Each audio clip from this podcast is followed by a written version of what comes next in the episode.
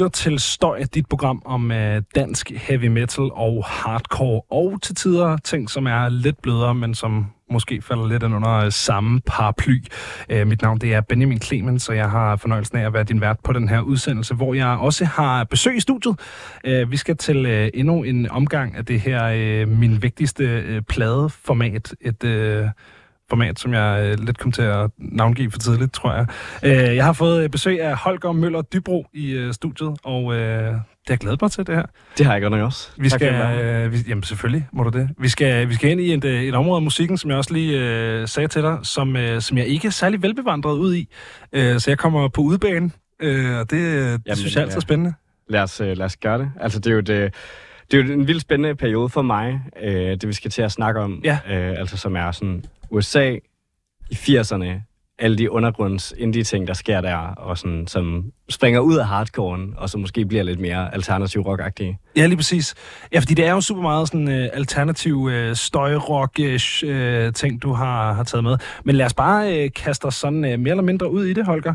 Uh, nej, først så skal vi have introduceret dig.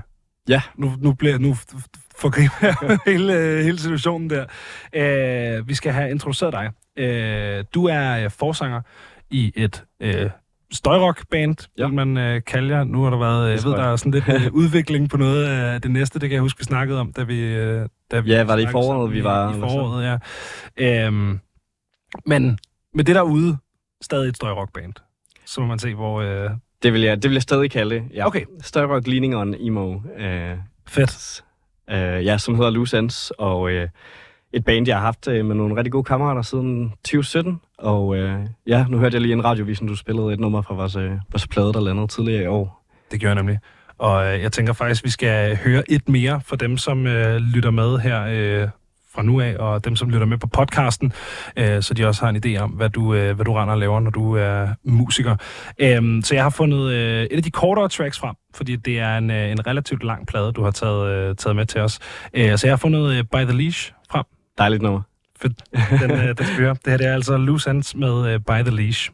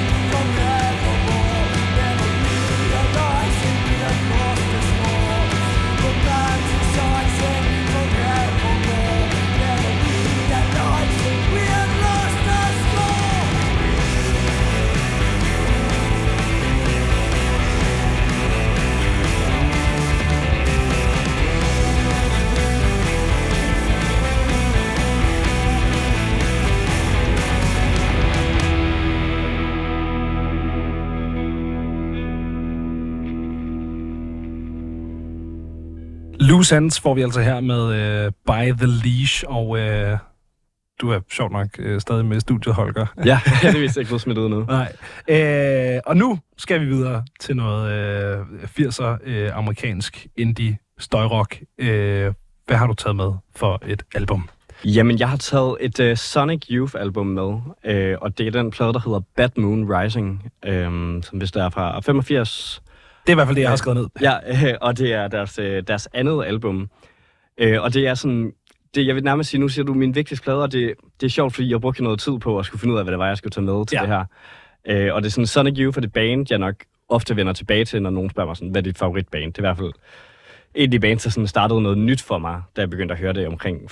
G eller sådan noget. Ja. Men det var ikke Bad Moon Rising, som jeg fandt ind til der først egentlig. Der var nogle af de, de senere, sådan Sister og Daydream Nation, og så siden uh, Dirty og Goo og sådan noget. Så de der slut 80'er og start 90'er plader, jeg virkelig dyrket meget, og de har jo også bare et kæmpestort katalog, Sonic Youth. Der er vildt mange albums. Helt altså, vildt. Så det, det, det sjove er jo, det, nu, nu har jeg kun kigget på streaming i dag, øh, og hele min forberedelse til den her udsendelse har, har ligget i løbet af i dag. Øh, men, men Bad Moon Rising er jo ikke engang at finde i sådan de mest øh, streamede plader.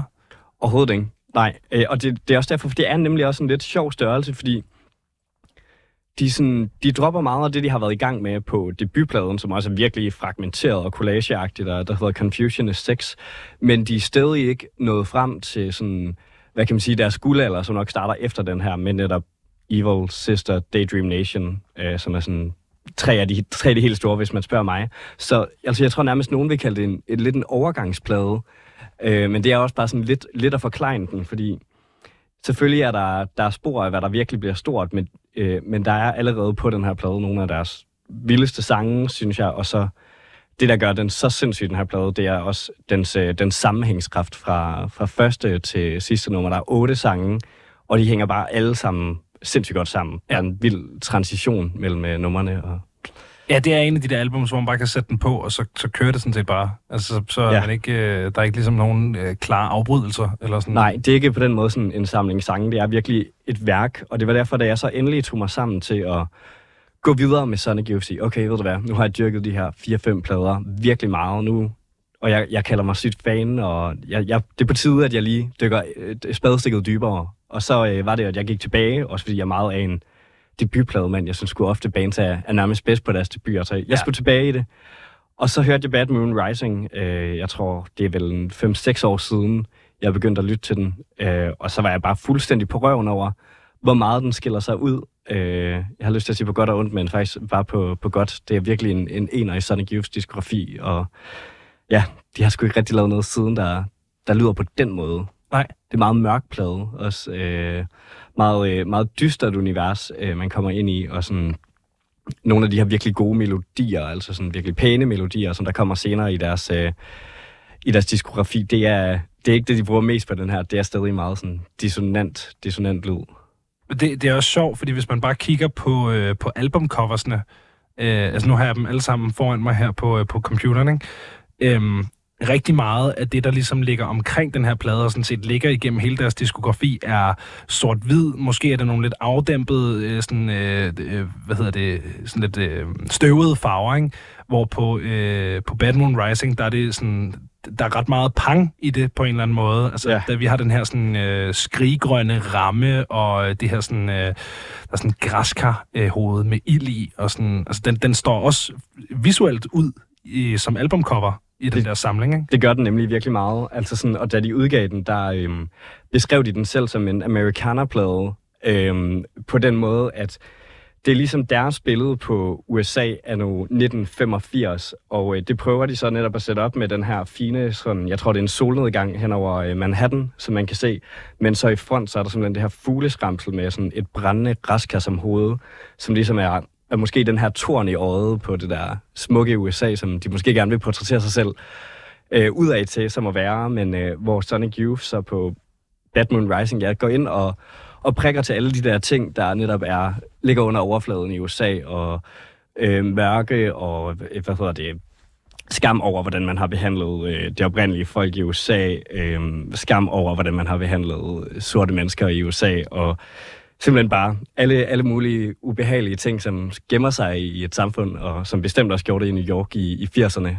Øhm, Og så har de jo opkaldt den efter netop også, altså som, det ved ikke, det er jo også på en eller anden måde at tage pis på, på det smukke USA, men efter en uh, Creedence Clearwater Revival-sang. For det var nemlig det første, jeg tænkte, da du skrev, at du vil... Jeg kendte ikke det her album, uh, før du skrev, at det var det, du havde tænkt dig at tage med. Og så er sådan Bad Moon Rising. Hvad fanden er der et album, der hedder det? Og det er et Sonic Youth-album.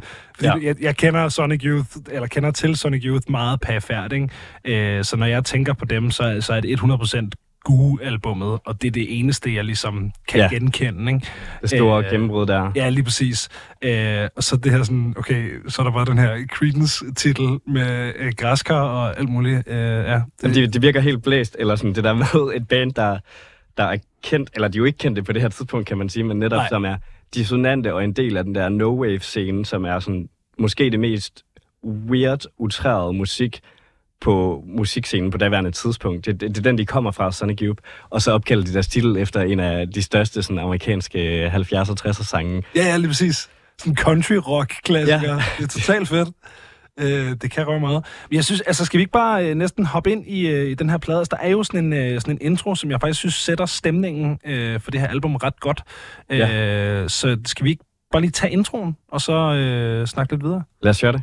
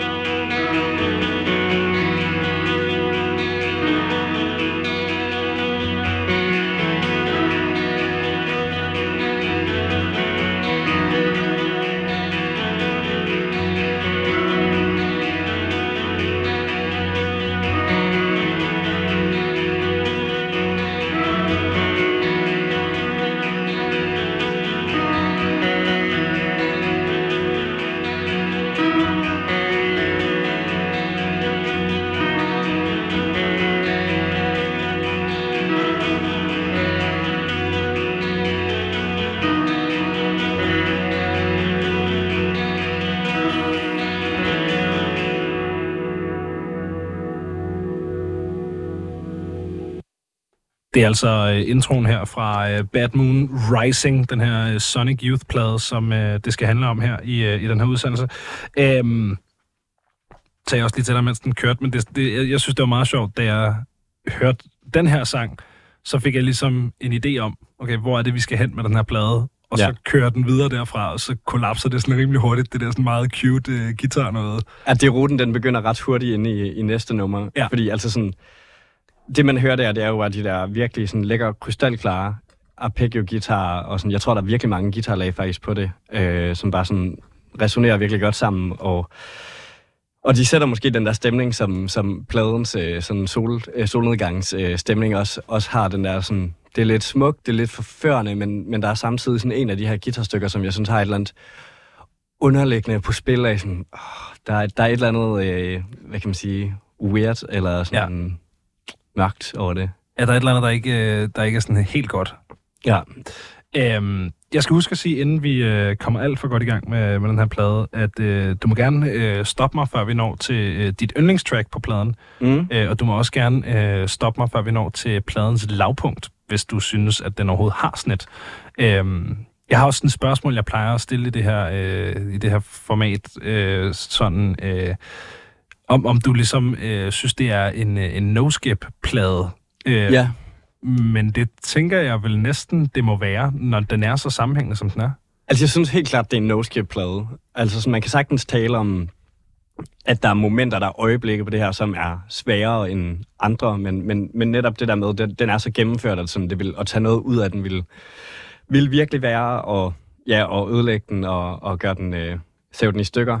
Og sådan, jeg synes, alle, alle numre har sin berettigelse, fordi at de enten peger tilbage på, hvor Sonic Youth de kom fra med den virkelig, altså igen, virkelig dissonante, fragmenterede debutplade, og så peger den altså frem til både noget af det, der kommer 3, 4, 5 år senere, men også nærmest noget af det, der kommer 15 år senere. Så jeg synes, øh, det, det hele, det er bare sådan, det er en virkelig god fortælling om Sonic Youth, den her plade, selvom ja. det er en mere primitiv version af, af det, som, som Sonic Youth bliver til, så er det, så er det stadig en vildt god opsummering af, hvad, hvad de kan og hvad de vil Altså, jeg synes, jeg synes det er vildt ambitiøst af dem at, at lave pladen på den her måde, selvom den er jo er lavet på en virkelig lo-fi måde, hvis ikke er meningen både at være lo-fi Ja. ambitiøs, men Jeg tænker heller ikke, det er en plade, som har haft et kæmpemæssigt budget, altså for ligesom at blive skabt. Øh, man Nej. skal jo lige huske, at det var lidt noget andet at indspille sådan øh, musik i, i 80'erne, end det er nu, ikke? jo, Nu kan man komme langt med et uh, Scarlett 2 i 2 og en, og en øveforstærker, ikke? Øh, men, men jeg tænker ikke, der har været et kæmpe budget. Du, det er jo før Jeg gennembruddet. ja, nemlig, altså, jeg ved ikke, hvad den har kostet, men altså, for det første tror jeg, at de har været sådan relativt ligeglade, og, øh, og derudover, ja, så har de bare ikke altså, haft alverdens penge. Jeg ved, jeg har læst, øh, jeg har læst et par bøger om, også, om den tid der, og Sonic Youth, og sådan, de, jo, øh, de har jo sådan virkelig weird tunings i, i det her i 80'erne på alle deres guitarer. Altså sådan, de stemmer dem helt fucked, øh, og det gør de på. og det er sådan forskelligt fra sang til sang, så det vil sige, når de Okay. spillede live, så fordi, at de havde jo ikke råd til at have mere end en guitar per, per bandmedlem. Nej, nej. Øh, så, så der var ligesom sådan nogle lange pauser, hvor at de ligesom blev nødt til at stå og, og stemme.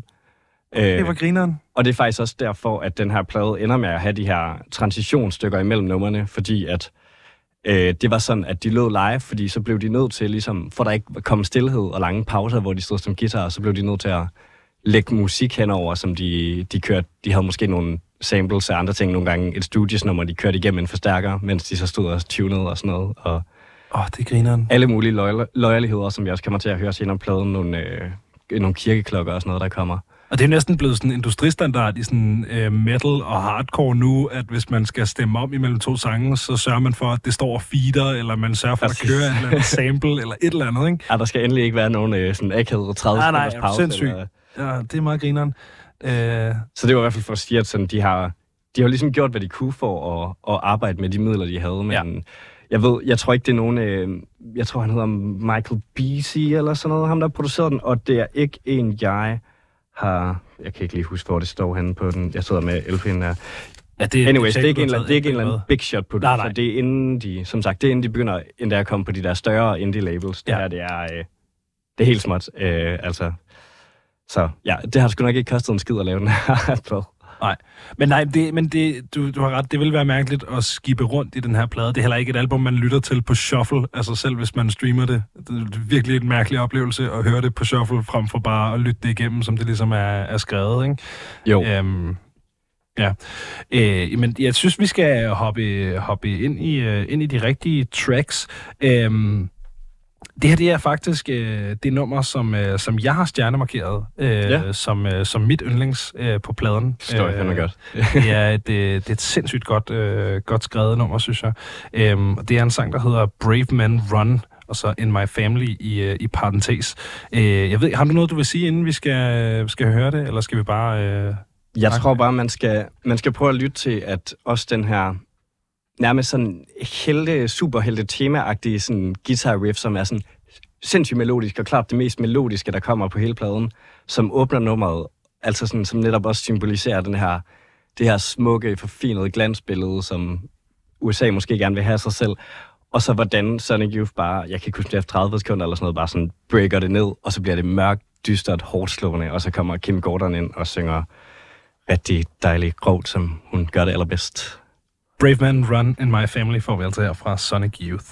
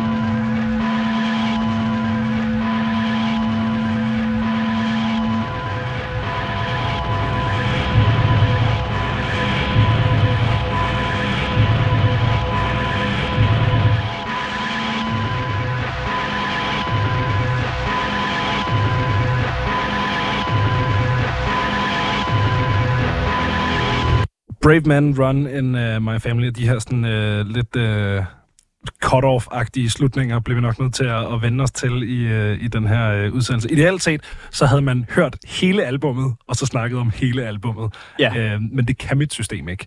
Nej, og ved du hvad, det, det gør det måske også lidt sværere, og det kan være, at man glemmer nogle pointer og sådan noget. Ja, det er også rigtigt.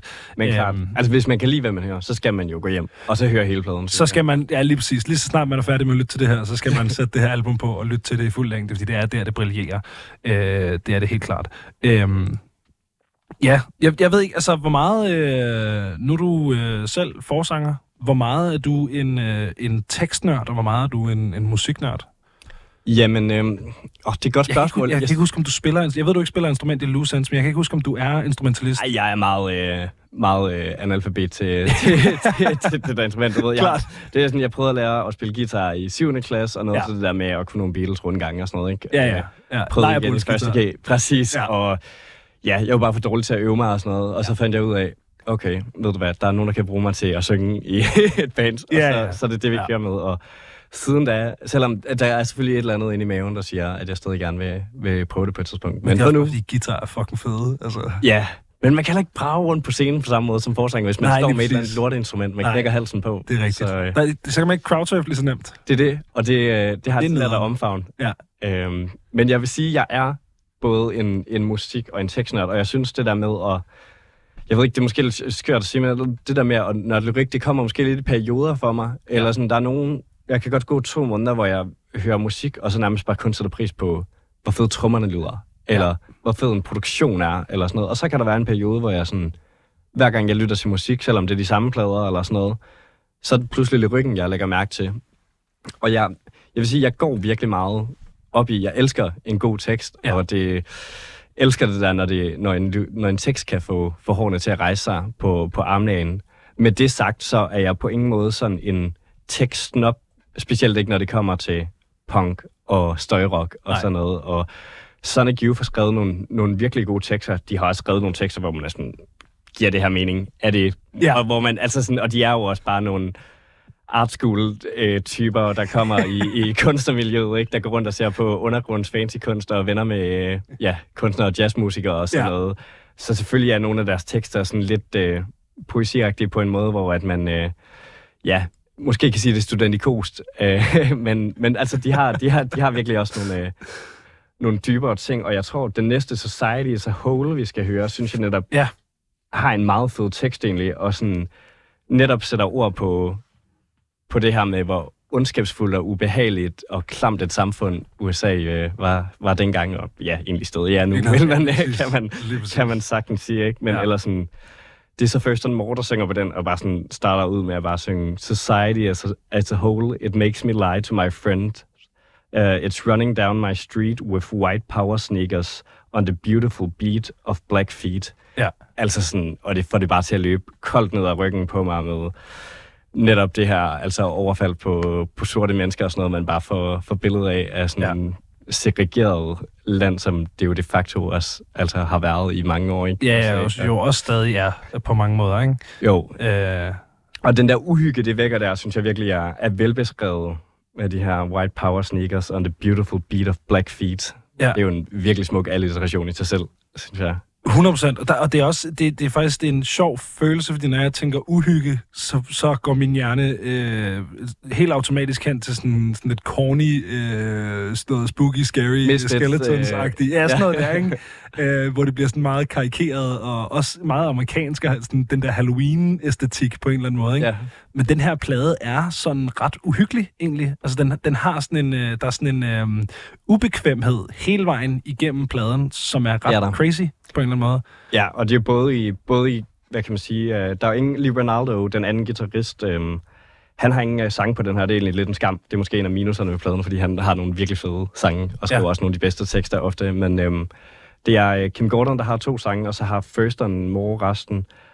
Og ja, deres vokaler er måske også bare, hvor Lee Ronaldo kan godt have sådan lidt en hyggelig, onkelagtig vibe over Ja. sig, så er Thurston Moore, især Kim Gordon, rigtig god til at lave de her virkelig ubehagelige, grimme, beskidte vokaler, øh, og så sat sammen med de her netop virkelig mærkelige tunings på guitarerne, som jo også gør, at Sonic Youth, især på det her tidspunkt, ikke rigtig lyder som nogen andre bands, og de her meget diskante lyse toner, der også kommer af hvad kan man sige, slå på gitaren der, hvad, jeg ved ikke engang, hvad det hedder det, deroppe på hovedet. notten der. Ja, præcis. Ja. Og de får bare lavet netop nogle, sådan de der plinglyde, og ja, det får, der er sgu meget, der får det til at løbe koldt ned ad ryggen på en. Ja.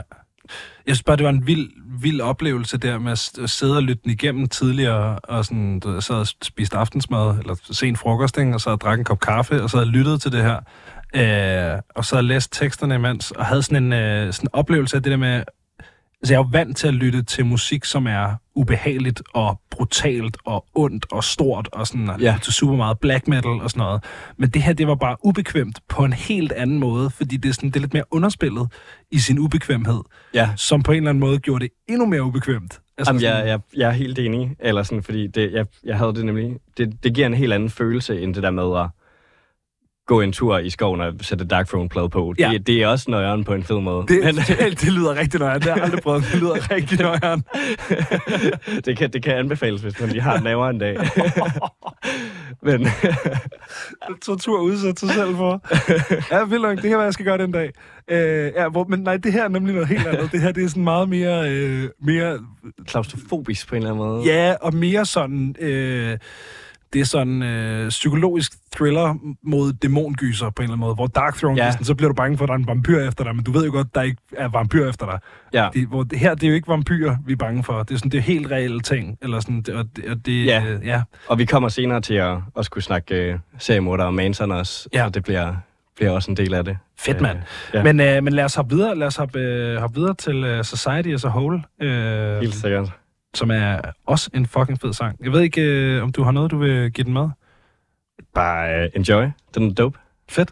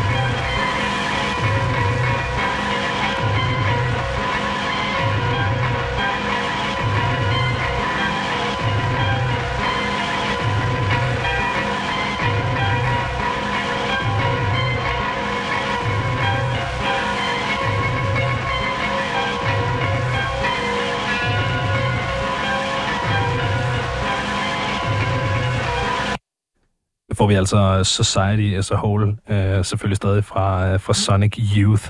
Øhm, og, det, og det er en røvfed tekst. Ja, det er det sgu.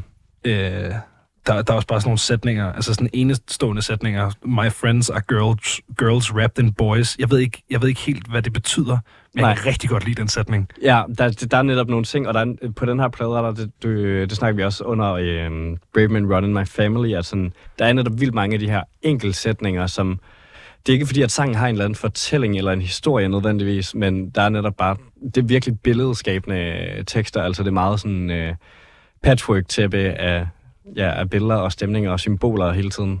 Øh, og det er jo det, det er også det, de er rigtig gode til, ikke? Altså fordi på det her tidspunkt, som, som vi også var inde på før, det er jo ikke netop fordi, de skriver de her store forkromede sange, hvor at, at når de går i gang, så ved de måske egentlig, hvor den ender. De ja. er stadig i det her tidspunkt i deres karriere, hvor det er meget improagtigt, og det opstår af støj jams i deres øvre, ja. og så er de sådan, okay, wow, nu sker der et eller andet, lad os trykke på optag-knappen. Ja som, som kan gå, det kan virkelig gå to veje, det der, ikke? Fordi enten så har man rent faktisk fat i noget, og så bliver det fedt, og så var det godt, man trykkede op til, ja. og ellers så er det virkelig ligegyldigt. Øh, men, men det er heldigvis ikke, øh, ikke der, den her plade er landet, så tænker jeg ikke, at øh, vi sad og snakkede om den. Øh, hvad hedder det? Jeg tænkte på, øh, nu spiller du selv en, en, øh, en type musik, som jo ikke er 100% det her, men det er heller ikke mile fra. Altså, er det her et band, I, I ligesom har, har dyrket øh, sammen i, øh, i Lucens? Ja, det, det vil jeg sige i høj grad, det er i hvert fald, øh, altså, øh, hvad kan man sige, mere for nogen end for andre, men øh, der er i hvert fald ikke nogen i Lucens, øh, hvad, hvad jeg ved af, der, der ikke kan lide øh, Sonic Youth, og det er et band, som i hvert fald jeg ofte også bruger i vores referenceramme, altså også når vi snakker om vores egen musik og vi godt kan være sådan, Nå, det der riff, det da sådan lidt Sonic Youth-agtigt. Ja. Øh, og, øh, og det er jo netop så fordi, at det er et band, vi har lyttet meget til, i både før og under bandets eksistens. Øhm, og så ja, netop altså de her sådan meget noisy, dissonante ting, som ikke nødvendigvis behøver at være melodiforløb i sig selv, men som sagtens kan holde en, en vis spænding eller sådan noget, fordi at de er mærkelige Øh, det synes jeg er noget af det, som Sonic Youth er rigtig god til, som jeg i hvert fald... Altså på en eller anden måde er det svært for mig at sige, fordi jeg, jeg, jeg jo ikke på den måde skriver øh, det musikalske del af Loose Ends, men jeg kan i hvert fald sige så meget, at øh, der er en sang på vores plade der fra tidligere år af Blatant Reaction, som hedder øh, Quite Sure I'm in a Bad Mood, som jeg nemlig føler har meget en Sonic Youth vibe, hvorfor den også fik det navn blandt andet, fordi at på Sonic Youths debutalbum er der et nummer, der hedder She's in a Bad Mood. Ja, fedt. Øh, som sådan jeg fik nemlig den her vibe af, af tidlig Sonic Youth fra, fra det nummer, det her med at sådan, lave sådan nogle forlængede introer med noget måske lidt ufokuseret trommespil, der bare skal skabe noget vildskab, og så noget feedback fra to forskellige guitarer, der hylder på hver deres måde. Ja. Og så begynder man at bygge et eller andet sangstruktur op med en repetitiv bas eller sådan noget. Ja. Det, det synes jeg kan vildt meget, det der med... Ikke, altså, der er så mange fede sange, der starter med, med deres hook, og jeg, det elsker jeg, men det der med, at man også bare starter i et eller andet tomrum, og siger, okay, hvor tager den her sang os hen? Ja. Det, det er de pissegode til i den her periode, Sonic Youth.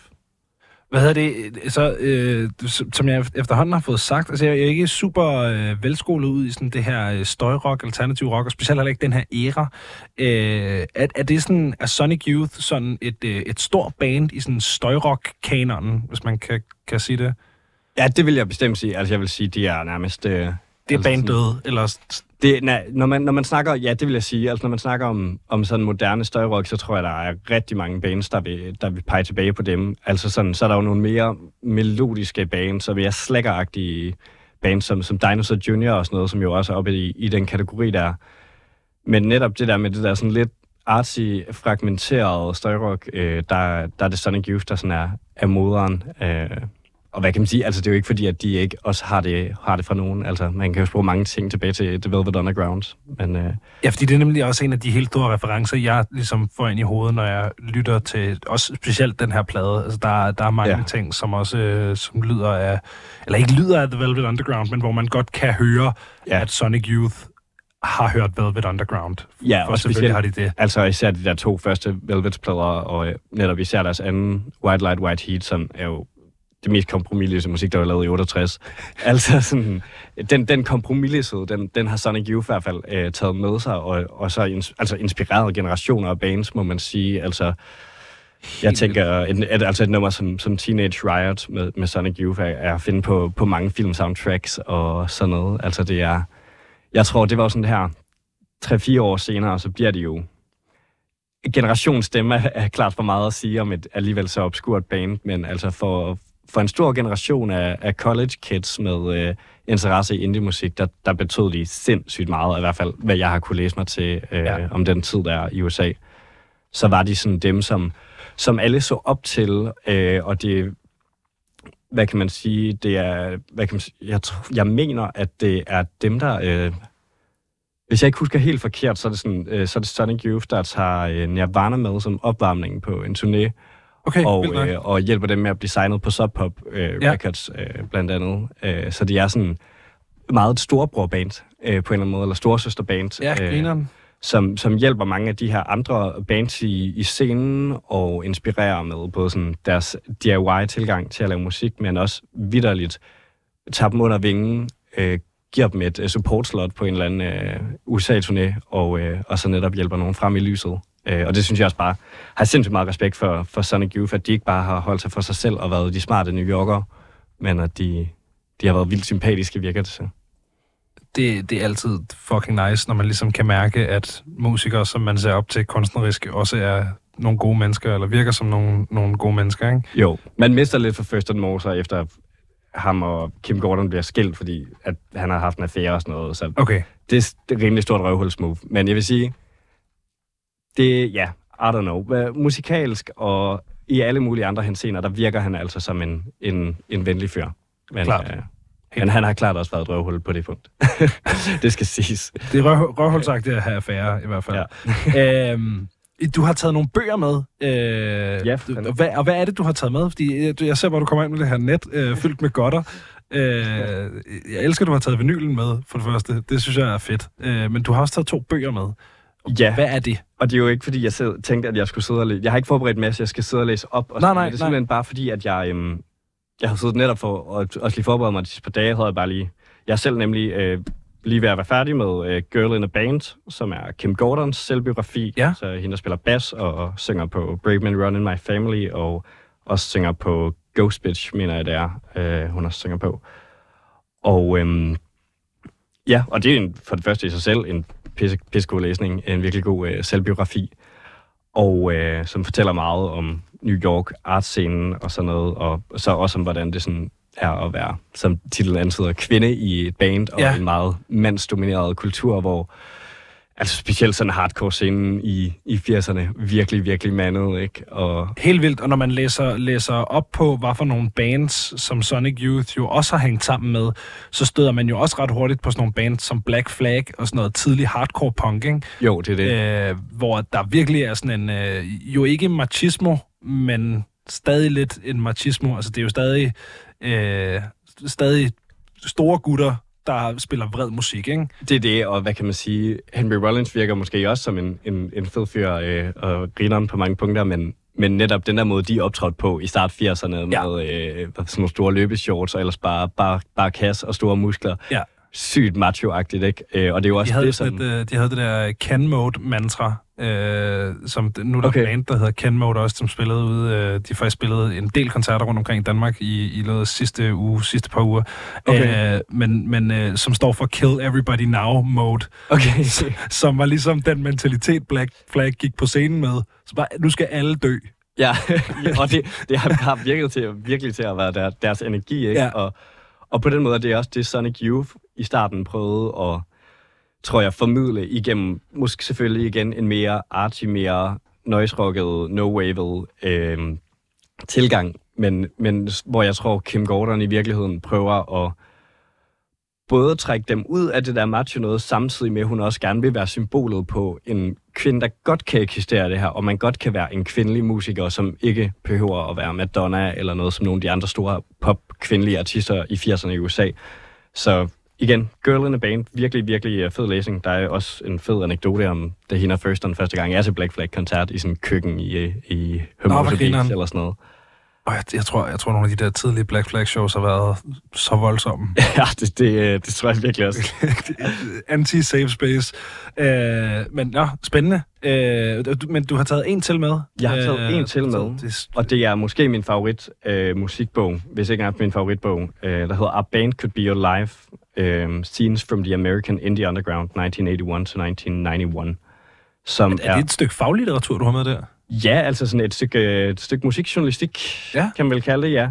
Som er en, øh, en journalist, der hedder Michael Lazarat, som har lavet interviews med et utal af musikere fra den her indie-scene, som, hvad kan man sige, kort sagt er udviklingen fra hardcore til, øh, til det, der bliver Nirvana.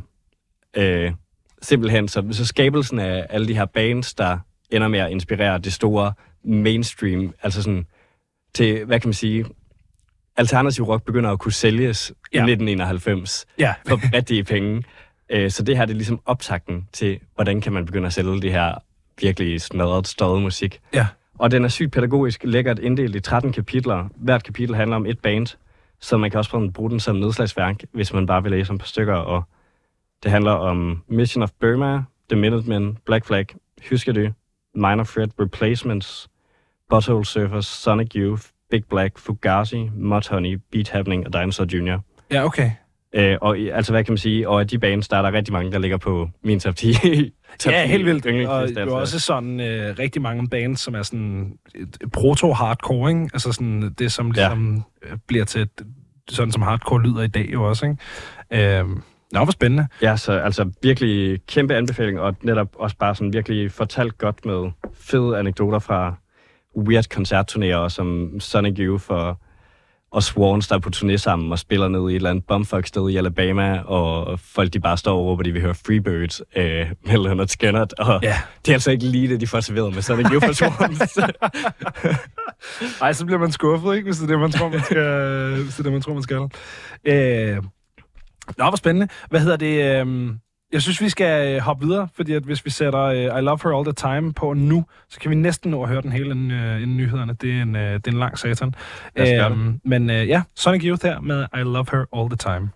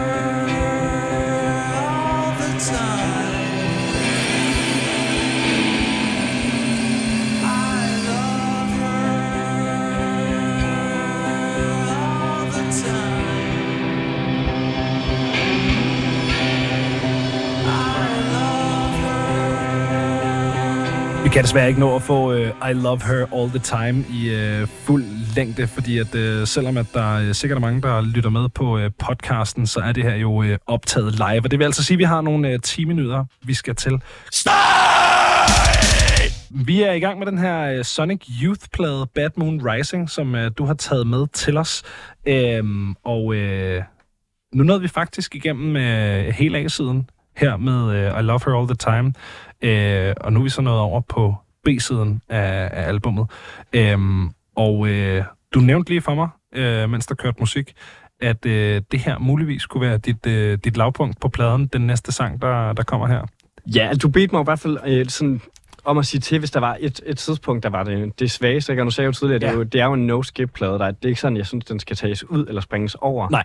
Men det er måske her, det nummer, der hedder uh, Ghost Bitch, Øhm, som, er en, en, en, rimelig uhemmet sangtitel på en eller anden måde. Jeg forstår, det, forstår ikke helt. ja, og jeg er også lidt i tvivl øh, om, hvad den går på, men det er sådan, det er klart det mest, øh, for lack of a better word, øh, avantgarde-nummer på ja. pladen.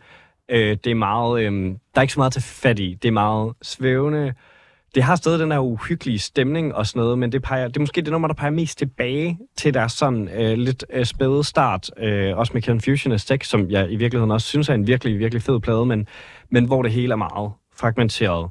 Det er ustruktureret. Det, det er bare øh, stemning, og det er støj, og det er sådan lidt industrielt klingende. Øh, og bare sådan lidt weird, og man ved måske ikke helt, hvad man skal tage med fra det, men, men grunden til, at jeg selvfølgelig ikke synes, at det skal fjernes, det er fordi, for det første, det er en del af Sonic Youth DNA at have de her avantgarde lyd collage, lydtapets numre, som, som bare er nogle gange fem minutter støj og med noget visken eller et eller andet digt henover. Ja. Øh, og det, det er pisse mærkeligt og bestemt ikke for alle, øh, men, men jeg synes, den har sin berettigelse jeg noterede mig den her, altså det, jeg, når jeg lytter de her plader igennem op til, at, øh, at, at jeg skal lave det her, øh, min vigtigste plade, øh, så, så prøver jeg at være så aktiv i min lytning som overhovedet muligt. Jeg prøver at sidde og læse tekster og ligesom skrive nogle noter og notere, hvad jeg synes var det fedeste, og hvad jeg synes, der fungerede mindre godt og sådan noget. Øh, og her, der var jeg sovnet en lille smule ud, øh, oven på I Love Her All The Time, som er det her meget lange og sådan drevne nummer, ikke? Ja, som jeg lige kunne øh, læse i uh, A Band Could Be Alive, tilfældigvis Ledger Berlin, så som består en akkord. Uh, I Love Her All The Time. Griner. øh, fedt nok at, at basere uh, fucking uh, 8,5 minut omkring en akkord. Det, det kan jeg sgu meget godt lide. Det, det er fedt nok. Nå, men jeg, der var jeg sådan lidt ud, også fordi der var ikke noget tekst at følge med i, eller sådan, jeg havde ligesom læst det, Øh, og så, øh, så, så grunden til, at jeg ligesom kiggede på, øh, på, øh, på min telefon igen, for ligesom at se, hvor langt jeg var nået, det var fordi, at jeg var kommet til Ghost Bitch og tænkte, hm, den er godt nok feedet i lang tid nu. der er sådan et stykke her nummer, som bare feeder i sygt lang tid. Ja. Øh, hvor jeg kan huske, at jeg ligesom lavede en eller anden mental note af, sådan, nå for satan. øh, ja. Altså, det er jo en af, det er en af de to Kim Gordon-numre på pladen, og Altså, hvis der er noget, man også skal vide om Kim Gordon, så er det, at øhm, hun også har gået på øh, kunstskole øh, i Kalifornien, og sådan noget, et universitet, som ligesom hun var barn nærmest havde drømt om at gå på. Øh, og hvad kan man sige, i den her periode sideløbende med, at hun er øh, ja, bassist og sanger i Sonic Youth, så øh, er hun også med til at kuratere udstillinger og sådan noget på gallerier i New York, øh, og laver også selv kunst, og skriver om kunst og, og mode og sådan noget, i sådan nogle undergrundsscenes, og hvad kan ja. man sige, det er jo ikke high fashion på nogen måde.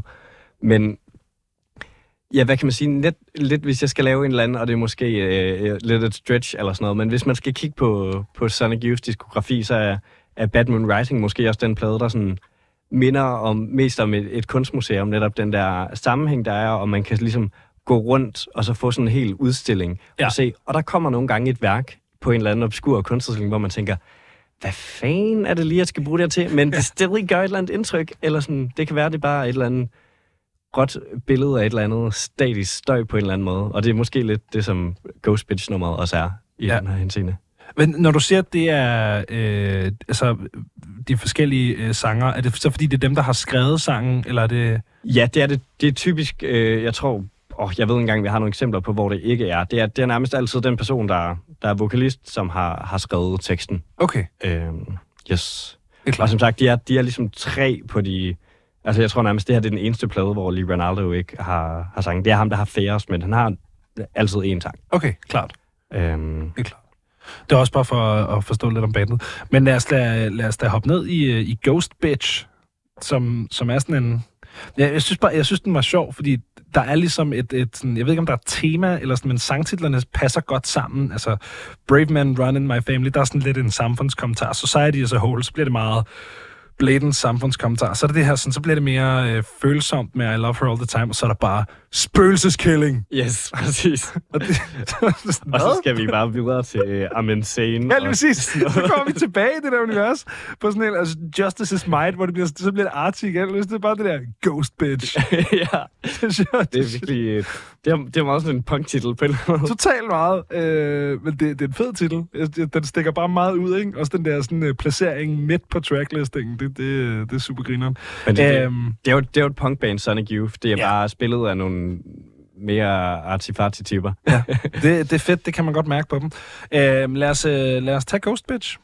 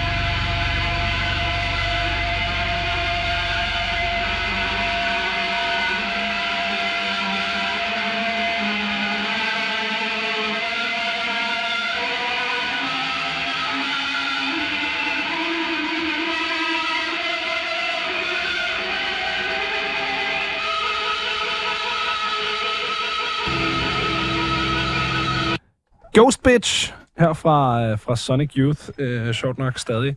Øhm, Det er et nummer, man fyrer, når man er DJ på. Det, det skal jo ikke? det, var, det var åbneren. ja. How to clear a crowd. 100%. Ja, det er fedt. Øh, vi sad lige og snakkede om det her med sådan at, og, øh, at, at vende en plade, og så er det bare... Det første, der er på B-siden, det er bare... Det er bare, fuck dig. Altså, Igen, der er ikke, det er ikke der, man de lige har valgt at smide en single, eller sådan, ikke Nej. på nogen måde været et single band på det her tidspunkt, men det, mange vil nok vælge sig den gang, fordi at man lyttede til vinyler øh, konstant. Og sætte et eller andet på, når man har vendt pladen, som igen lige fanger lytteren, og minder en om, at sådan, du hører en fucking dope plade. Ja. Og hvad, så er det, vi sidder, så bruger, bruger de halvandet minut, altså ret stille feedback endda det ene gang. Altså, der, Det- der, det der er ikke nogen puls, der er ikke nogen rytme, det er bare Ingenting. feed, og lige pludselig bliver det bare lidt højere og voldsommere, og det lyder som om, der kommer sådan et godstog, eller Ja. et eller andet stort skib, og man er sådan, og så begynder Kim Gordon på den der... Så sådan noget spoken word, og der er mere støj og sådan. Øh, men det, men det, det startede bare sådan en ret sjov øh, tanke ind i mit hoved øh, omkring øh, forskellige genrer, og hvor ansvaret ligger i forhold til at, øh, at, at bibeholde sit publikum. Om ansvaret ligger hos artisten, eller om ansvaret ligger hos publikum. Øh, ja. Og hvad musikken ligesom forventer af lytteren. Hvor hvis man sådan snakker om øh, sådan, øh, du ved, radiopop, så Ja. er ansvaret jo hos artisten.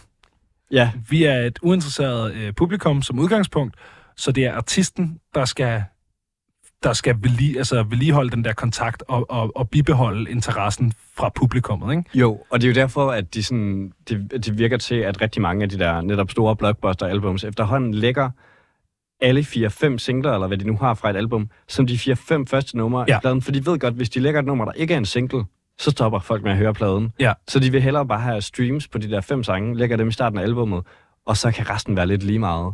Og det synes jeg er jo en doven tilgang til at udgive albums i det hele taget. Men Det er jeg meget enig i. Lang snak. Meget lang snak. Men, men her, der har man virkelig øh, flippet det der magtforhold 100% på hovedet, ikke? Jo. Hvor her, der er det publikums fucking ansvar. Og hvis, og hvis du som lytter ikke kan tåle, at du får serveret øh, fire minutters støj, når du vender en plade, så er, det, så er det dig, der ikke er en god nok lytter. Ja. Så må du tage dig sammen. Og i forvejen efter det der, så lukker A-siden ikke I Love All The Time, som jo heller ikke er et nummer, der tager lytteren i hånden. Nej, nej, sådan. det er det. Øh, og det synes jeg bare, det synes jeg er ret grineren, sådan, hvordan de der, øh, ja, hvordan de magtforhold ser meget, meget forskellige ud i forskellige musikgenre, ikke? Jo, det Øh. gør det. Og det er jo, og det, er jo det der er netop også, jeg synes jeg, er, er virkelig fedt. Men det er jo også, altså sådan, it all comes down to punk på en eller anden måde. Ja. Eller sådan, den der med at sige, vi er lige glade, hvad du synes. Altså, kan du, li- kan du lide os? Fucking fedt.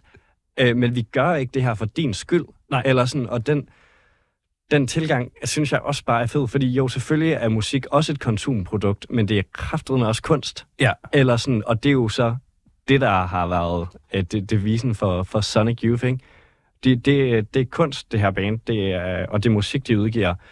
Og derfor skal det ikke være lavet i hvert fald mere tilgængeligt, end, end hvad de føles, øh, hvad, hvad de føler, de har lyst til, når de står i det øvelokale der. Øh, og det elsker jeg dem for, og jeg elsker alle andre bands, der har den tilgang, fordi øh, selvfølgelig er der ingen grund til at lave sådan, øh, eller det kan der også være, men sådan, man behøver jo ikke øh, nødvendigvis at lave musik, der sådan skubber lytteren væk, eller sådan, og provokerende bare for at være provokerende, eller dissonant for at være dissonant. Nej, fordi det, Men- det kan man også godt mærke. Det kan man nemlig Så bliver det mærke. dumt og fjollet. Men Sonic Youth, jeg synes det, det virker sgu hele hjertet. Ja. Eller sådan, og generelt den der no-wave-scene i, i New York, som jo altså er bare noget af det mest kompromilløse musik. Altså, det er jo også noget som Sworn Sick, altså sådan, ja. som er fortsat øh, op til den plade, de har lavet i år. Altså med at bare lave musik, der er svært og tungt at lytte til, og 20 minutter lange nummer konstant, og man er sådan... Det er en udfordring at lytte til, men, men det er kunstnerens øh, vision, eller sådan, og den, det, det er noget, man hopper med på, så siger man, okay, den har plade, den var to timer, let's fucking go. eller sådan. Jeg, jeg ved ikke, om du kan sætte nogle ord på, øh, sådan helt præcist, hvad no wave er, fordi det er sådan et udtryk, jeg har stødt på flere steder. Jeg tror også godt, jeg har en idé om, hvad det er, men jeg tror aldrig, jeg har sådan sat mig ind i den scene, faktisk. Nej, altså, og den er jo heller ikke, altså det er heller ikke øh, let at definere, i hvert fald ikke sådan med rent musikalske termer, fordi det er jo bare en antibølge, igen, ligesom punk på en eller anden måde også startede med at være, så blev det en, i New York starter det jo ligesom, og det, det er egentlig der, det er, det er en ret lille øh, scene, og som kun eksisterer i et par år, øh, før alle andre bands i virkeligheden er videre. Men det er sådan en anti, antitese til den her måde, som punken i USA ret hurtigt bliver, øhm, hvad kan man sige, den bliver ret hurtigt købt af pladeselskaberne, og hvad kan man sige, så ompakket til det, de kalder New Wave, ikke? Med, øhm, med Blondie og Talking Heads og sådan noget, og intet ondt ord om de bands, men det her, det er så ligesom de bands, der siger, okay, nu har de taget vores punk, og så har de godt nok allerede kommercialiseret det. Ja. Vi vil gerne lave noget musik, der siger, fuck det, nej. Altså, det er også det er musikken, der er kunsten, og det skal pengene ikke pille ved. Øhm, men rent musikal, så er No Wave meget forskellige ting. Øh, men blandt andet, så er det meget noget af det her jazzpunket. Ja, det er øh, der, hvor man sådan ofte finder saxofoner i punkbands og sådan noget. Præcis. Altså sådan noget James Chanson, der Contortions er, er et ret godt bud. Øh, fantastisk plade, Contort Yourself, øh, som de har lavet. Men, men netop, det er den der jazzpunkede ting, som man, man kan høre i, i bands som Pardans også i dag på den danske scene. Ja. Som jeg synes er vildt fed, men, men netop så er det også Swans, og det er også det, den Sonic Youth-plade, der kommer før den her, nemlig Confusion is Sex, som jeg har nævnt flere gange før, som også bare er meget dissonant, øh, støjende musik, som har, ikke har nødvendigvis har vers, omkødstruktur og sådan noget, så kort sagt er det bare endnu mere svært tilgængelig musik, Ja. end, end punken i forvejen var, da den kom frem. Men altså, det er jo, det er jo det er måske, No Wave er måske i virkeligheden mere et statement mod det bestående samfund øh, fra kunstverdenens side, Ja. end det er en egentlig musikgenre. Men det giver, det giver også super god mening, at det er kommet som modreaktion fra New Wave. Det tror jeg måske er den kontekst, jeg har manglet for ligesom ja. At sætte den der... Jeg, jeg kan godt høre musik og vide, okay, det her det er No Wave, eller har No Wave elementer. Øh, men, men ja, det, det giver super god mening øh, i virkeligheden, at det også skal være opstået omkring der. Øh, det er også bare fordi, da jeg, da jeg sad og læste op på Sonic Youth her tidligere, øh, der, der stod de nemlig beskrevet som tidlig, øh, tidlig no-waving. Øh, som jo er sjov, fordi det er, øh, det er et band, som har været aktiv i en ret lang årrække. Altså, øh, ved- ved, de har spillet helt op til sådan noget øh, midt nullerne, ikke? Øh, jeg tror, det er 11 eller 13. De 11, 11 tror jeg, de stopper. 11 stop, ja, Øh, de stopper i 11, står der her. Ja, og det er jo ja, desværre der, fordi at uh, Kim Gordon og Thurston Moore slog, øh, blev skilt. Ja. De blev jo gift et halvt år inden uh, Batman Rising, mener jeg der, Okay. cirka. Øhm, Altid spændende at spille i band. det er det, og hvad Ja, kan man sige, ægtefælle. det, det gik jo så også i rigtig mange år. Eller, Ja, ja, ja. Ja. Og, de, og de har klaret den i mange år, øh, sammenlignet med, det ved ikke, for eksempel Fleetwood Mac, som virkelig var et trainwreck, ikke? jo, jo. Jeg synes bare, man har hørt flere af de der historier om folk, der har spillet med deres ægtefæller, hvor det er gået grueligt galt, end hvor det ligesom har været sådan en yes, fed ting. Det er også det, og hvad kan man sige, jeg tror, indtil de slog op, der tror jeg virkelig også, der var mange, der så, så op til Sonic Youth også på den del af deres, øhm, Ja hvad kan man sige, universelle identitet, og sådan, okay, det her det er det fedeste øh, par i rock and roll. Det fik jo så en lidt ærgerlig afslutning, men med det sagt kan man sige, jeg ved ikke, hvor mange, jeg kan ikke huske, hvor mange studieplader de når at udgive, og så er der en masse sideprojekter og et par EP'er og sådan noget. Det er i hvert fald rigtig meget sindssygt god musik, og øh, hvis du spørger mig, har de sgu heller ikke rigtig lavet en dårlig plade, hvilket man ikke kan sige om mange bands, der igennem 30 år laver, laver musik på den måde. Hvis jeg har talt rigtigt, så har de udgivet 16 studioalbums. I hvert fald følge Wikipedia her. Nu skal man passe på med at bruge det som øh, sådan øh, endegyldig kilde. Men Jamen, det lyder meget rigtigt, og så er der jo 16 stykker af ish. dem, der er dobbelt album, så ja. Ja. Så, det er mange, det er mange plader. Det er rigtig, rigtig mange plader. Også selvom at det er mellem 83 og 2009, så er det stadig mange plader. Ja. Øh, og det er et band med en vild udvikling også, men øh, ja, det kunne, det kunne jeg også øh, snakke om længe, men øh, Lave et helt, helt Sonic Youth øh, øhm, du ringer hvad? jeg kan godt mærke, der er, der er masser at tage fat i. Øhm, jeg synes, vi skal hoppe lidt videre på, øh, på, på albumet, også fordi den næste også er en, øh, er en lang satan. Øhm, den hedder I'm Insane, øh, og den har jeg faktisk ikke sådan super klart mentalt billede af øh, fra min gennemlytning tidligere. Øh, nej, men hvad kan man sige? Det er i hvert fald der, hvor øh, albumet måske finder lidt øh, fodfæste igen. Der kommer noget melodi ja. igen, og øh, den Måske er noget rytme. noget rytme igen også. Ja, noget, struktur. og det, øh, hvad kan man sige, det er måske også på tide, at den får det øh, her pladen. Men det er, en, det er et super dejligt nummer. Øh, jeg ved ikke, hvor meget mere jeg har at sige til den. Men, øh. Fedt. Lad os, lad os bare hoppe ud i den. Det her det er altså Sonic Youth med I'm Insane.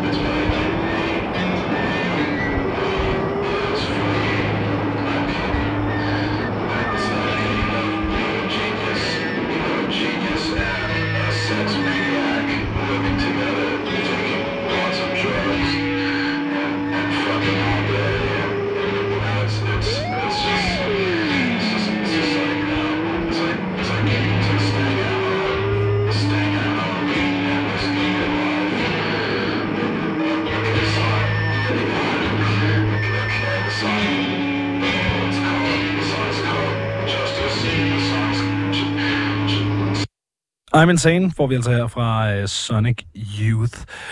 Um, ja, så kommer der lidt rytme tilbage på pladen.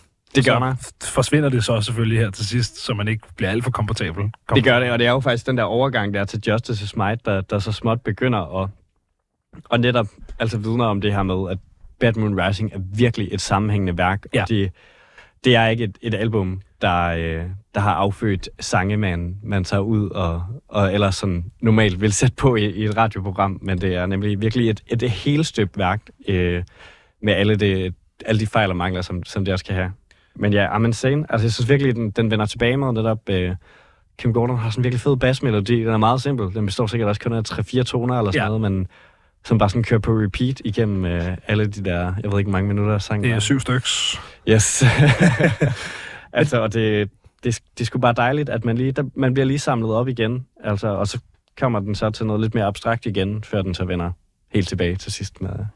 Jeg synes med den her plade, og specielt når vi lytter til den på den her måde, fordi da jeg lyttede til den tidligere, der lyttede jeg igennem, ligesom som man ville have gjort, hvis man havde hørt den på vinyl, faktisk endnu mere jo, fordi det var på streaming, så der kunne jeg høre både A og B-side i et rap, ikke? Øhm, men jeg synes, der er noget sjovt, når vi lytter til den på den her måde, hvor vi stopper efter hver sang, så kan man virkelig se øh, sådan en udfordring, der må have været i sådan, så at sige, at porte det her album, og albums, der gør det, som det her album gør, fra en analog verden ind i en digital verden. Det der med ligesom at sætte nogle grænser mellem, okay, men hvornår slutter I'm Insane, og hvornår starter Justice is Might? Fordi som du selv siger, Ja. Justice is Might er jo tydeligvis startet, når I'm Insane slutter. Men Ja. hvor, hvor sætter man ligesom den grænse? Det synes jeg er ret grineren. Det, det, det er helt umuligt. Det er også derfor, det er et helvede at skulle uh, DJ med den her plade, vil jeg sige. Altså, Ja. hvis man spiller vinyler, fordi det er sådan, man, man kan ikke rigtig se uh, på rillerne heller, fordi der er, der, er ikke- der er jo ikke de her mellemrum imellem. Nej, lige Så præcis. Der må man beslutte sig for, om det er, uh, hvad hedder det, Ghost Bitch eller Brave Man Run My Family, man vil høre. Ja, ja lige præcis. Øh, det er enten så hører du A-siden, eller også så hører du B-siden. øh, ja, det, det synes jeg bare er ret sjovt. Øh, hvor sådan, jeg ved ikke, hvem det er, der har siddet og lavet den der øh, port. Sikkert noget, der er sket en gang, da CD'en kom, ikke? hvor det jo også har været, har været digitalt. Der har man også kunne lave noget et eller andet. Men det der med at sætte de der sådan arbitrære grænser for, hvornår hvilken sang slutter, og hvornår hvilken sang starter. Øh, ja. Ja, det er jo sådan nogle ting, man, man nok bare slet ikke har tænkt på dengang, hvor man bare har været sådan, nu skal vi lave et næsten 40 minutter langt kunstværk. ja lige Og præcis. Vi har de her forskellige melodistykker, og vi har de her små, øh, nærmest sådan poesi-excerpts, og sådan, hvordan sætter vi det sammen, og så har de prøvet at gøre det. Og så står man med den her plade. Ja. Øh, og den, den, den, som du selv siger, man, man kan sgu ikke bare omsætte den til, til den verden, vi lever i en, i dag. Og rigtigt. man vil aldrig rigtig kunne lave den, altså plade. Eller sådan, den er, det er virkelig et, et unikum og et billede på den tid, som, Ja. som det var dengang. Man Ja, lige præcis. man vil nok heller ikke på en eller anden måde lave noget, der lyder så... Altså, ved ikke, der er jo stadig folk, der laver øh, nøjeren og dissonant og mærkeligt fragmenteret musik, men det her album er bare sådan... Det lyder virkelig ikke som noget andet øh, før eller, eller efter. Og jeg tror også, det er derfor, jeg tager den med, fordi som sagt, jeg elsker rigtig mange, af, eller alle af Sonic Youth's perioder, og jeg kunne sagtens have taget et mere tilgængeligt album med, et med flere hits, eller et, som jeg har hørt mere, eller sådan, fordi det er ved Guds skyld, øh, ved Gud ikke øh, et, øh, et album, som er, er heller let at høre. Nej, nej, øh, nej. Og der, derfor er det heller ikke det Sonic Youth-album, jeg sætter på oftest. Nej. Men, øh, men hele historien om det, og netop sammenhængen og sådan noget, og stemningen, og ideen om at lave det her billede, som er en spytklat i øjet på, øh, på det romantiserede USA, alt det tilføjer bare til, at jeg, jeg nok øh, til mange, på mange dage vil kalde det min favorit Sonic Youth-plade. Men øh, vi har snakket ret meget om, øh, om dit forhold til den her plade sådan i, et, øh, i et Sonic Youth vakuum.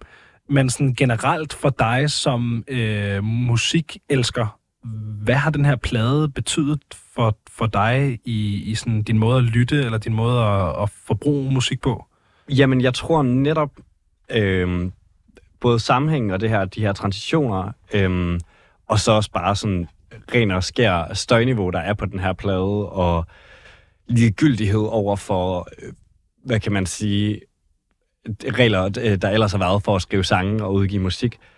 Øh, den, den, hvad kan man sige, det er jo, det er jo sygt, øh, hvad hedder sådan noget? Øh, Fandenivoldskhed. Fandenivoldsk, ja. ja, og det er sådan meget idealistisk at Ja. lave musik på den måde. Klart. Øh, og det synes jeg har inspireret mig øh, til at lade være at sætte for mange grænser, når vi, når vi selv laver musik, også i loose ends, eller sådan, når vi står i et øvelokale, og der måske godt kan opstå tidspunkter, hvor man tænker, kan man gøre det her? Eller også når jeg skriver tekster, kan jeg godt skrive så usammenhængende og sidde og kigge på det, sådan, der er jo ikke, der er jo simpelthen ikke noget her, der er et vers, der er simpelthen ikke noget, der her, der er et omkød. Så siger jeg til mig selv, prøv at høre, selvfølgelig kan du det, eller sådan, så at det, det lyder også meget sådan øh, smukt og cute, men den, ja. den her plade har virkelig vist mig, hvor, hvor grænseløs man kan tillade sig at være, Ja. og så stadig ende med et sindssygt godt resultat. Øh, det synes jeg er vildt inspirerende. Og så øh, netop også det der med at bare give en stor fed fuckfinger til sangstruktur, og hvordan man skal komponere et godt nummer. Og ja, det synes jeg er vildt inspirerende. Og så tror jeg også, øh, det åbnede mine ører for, hvor dissonant musik jeg begyndte at høre, fordi Ja. da jeg satte den på første gang, var det virkelig sådan, det her lyder ikke som noget andet Sonic Youth, jeg har hørt, og jeg var sådan, åh, oh, det er en grov omgang, det her. Ja. Øh, og og den, den skubber egentlig lidt lytteren væk, men, men det synes jeg bare var fedt, og det gjorde, at jeg dykkede mere ned i dissonant og støjende musik, og fandt også igennem den plade der vejen til, til Swans netop, og sådan noget, som virkelig også er, har rådyrket siden. det er fedt med sådan noget. Det har, det har virkelig været min rejse med ikke nødvendigvis øh, sådan støjende og, og dissonant musik, men med meget hård musik. Ja. Hvor at sådan, jeg, jeg havde hørt noget punk der i sommeren før gymnasiet, ikke? Startede jeg i en klasse, hvor der gik de her metalheads, som var sådan, du skal høre Cattle Decapitation, Ja. der bare er brutalt, øh, virkelig teknisk dødsmetal. Sygt hurtigt hele tiden, ikke? ingen pauser. Øh, hvor jeg sådan blev kastet ned i den der sådan brønd af øh, dobbeltstortromme og, og vildskab, og var slet ikke klar til at være der. Men det har ligesom startet et eller andet, hvor jeg var sådan, når jeg så gik tilbage til noget, som stadig havde, som havde været for hårdt for mig også, så var det ikke lige så hårdt. Eller sådan, det, er sådan, Nej. det er sådan et eller andet overton-vindue, man ligesom kan, kan strække i det der med sådan, øh, okay, det her det står jeg godt nok lidt meget, men så er det her lige pludselig ret spiseligt, og, sådan, og lige pludselig så finder man sig selv vende tilbage til det der, som man ikke var klar til Jamen, at tænke, totalt godt genkende. Ja. Altså, fordi at, at man netop dykker ned i noget, der måske netop er, er lidt for voldsomt, øh, og som er sådan...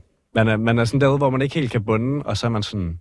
Er der alligevel et eller andet interessant ved det, og så prøver man at få sig et overblik over, "Nå, hvad minder om det her, eller, og jeg vil gerne have noget, der er lidt mindre støjende, og så snakker man jo med sine venner om, om kender I det her, og hvad kan I anbefale, og sådan noget. Ja. Så for mig var den i hvert fald en gateway ind i en, en verden, som jeg er blevet fuldstændig opslugt af siden.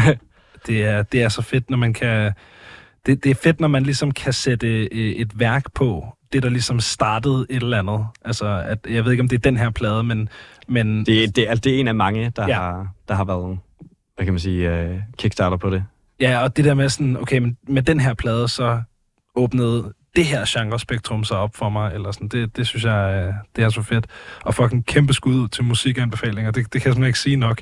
Nej. Bare, øh, nogle gange, når folk bare sender et eller andet, sådan, øh, det sker et par gange, øh, eller sådan en gang imellem for mig, at der er bare nogen, der sådan sender en uopfordret musikanbefaling i Ej, DM's på Instagram, og jeg er sådan her, jeg elsker det. Jeg Ja. elsker det så meget. Det, det er mit shit. Det, er- det er så nice at bare blive eksponeret for ny musik hele tiden.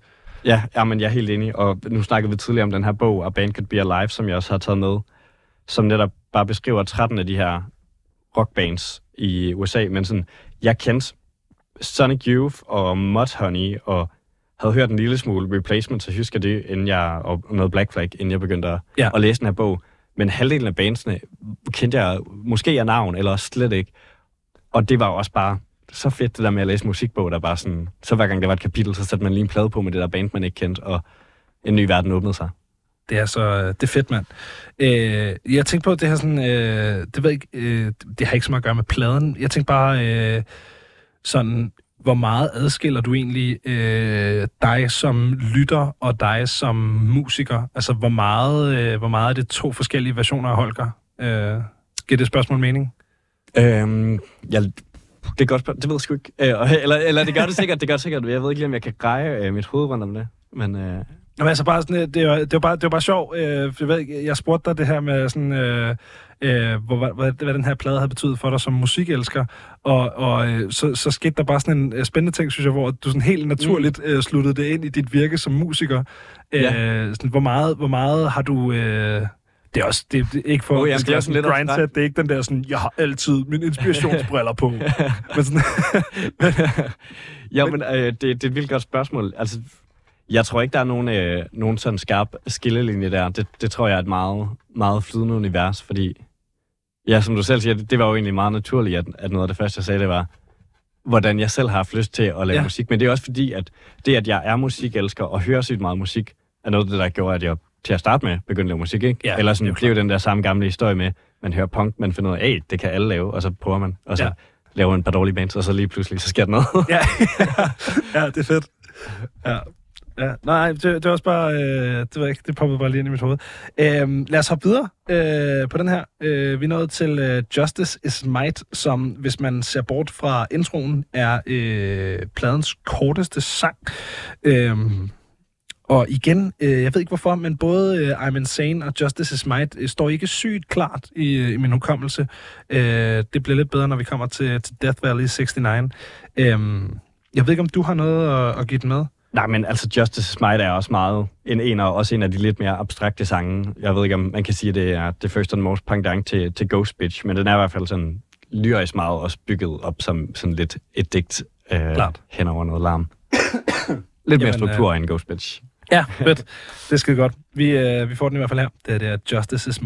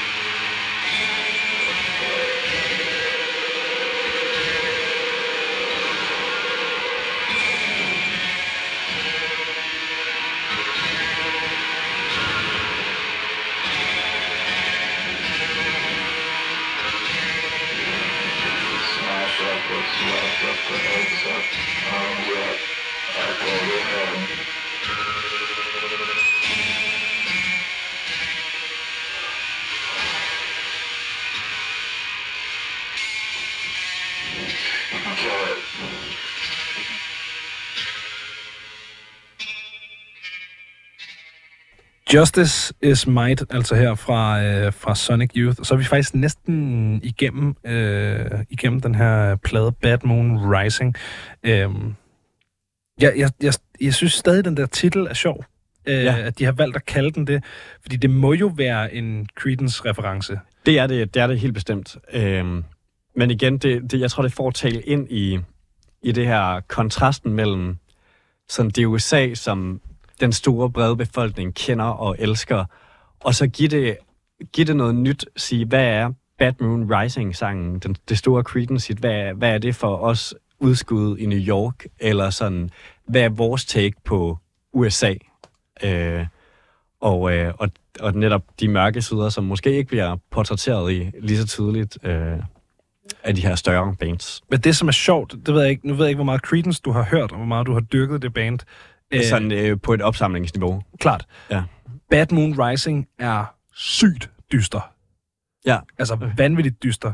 Øh, vi skulle med Syl, skulle vi spille øh, support for Rodaway til øh, deres releasefest i Kødbyen for en måneds tid siden, eller sådan noget. Øhm, og øh, deres øh, forsanger øh, har engang øh, sagt til mig, at han havde sådan et øh, go-to-trick, hvis han glemte teksterne, eller var blevet for fuld, inden de gik på scenen, at så sang han bare Bad Moon Rising okay. i den rytme. Altså, så sang han bare teksten fra Bad Moon Rising i den rytme, der passede til den tekst, han egentlig skulle synge. Tak for tip.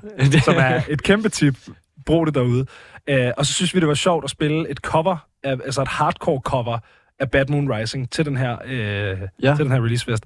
Og så skulle jeg jo lære teksten, Klart. og den havde jeg aldrig læst. Nej, den jeg er ikke. sygt mørk.